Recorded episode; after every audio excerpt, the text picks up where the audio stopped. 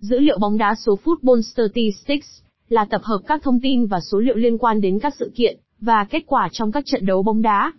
Các dữ liệu này có thể bao gồm thông tin về các sự kiện trên sân, như số bàn thắng, thẻ đỏ, thẻ vàng, cú sút, cú đá phạt, cú đá phạt góc và nhiều yếu tố khác. Ngoài ra, dữ liệu bóng đá số cũng có thể liên quan đến thông tin về thống kê của cầu thủ, đội bóng và giải đấu.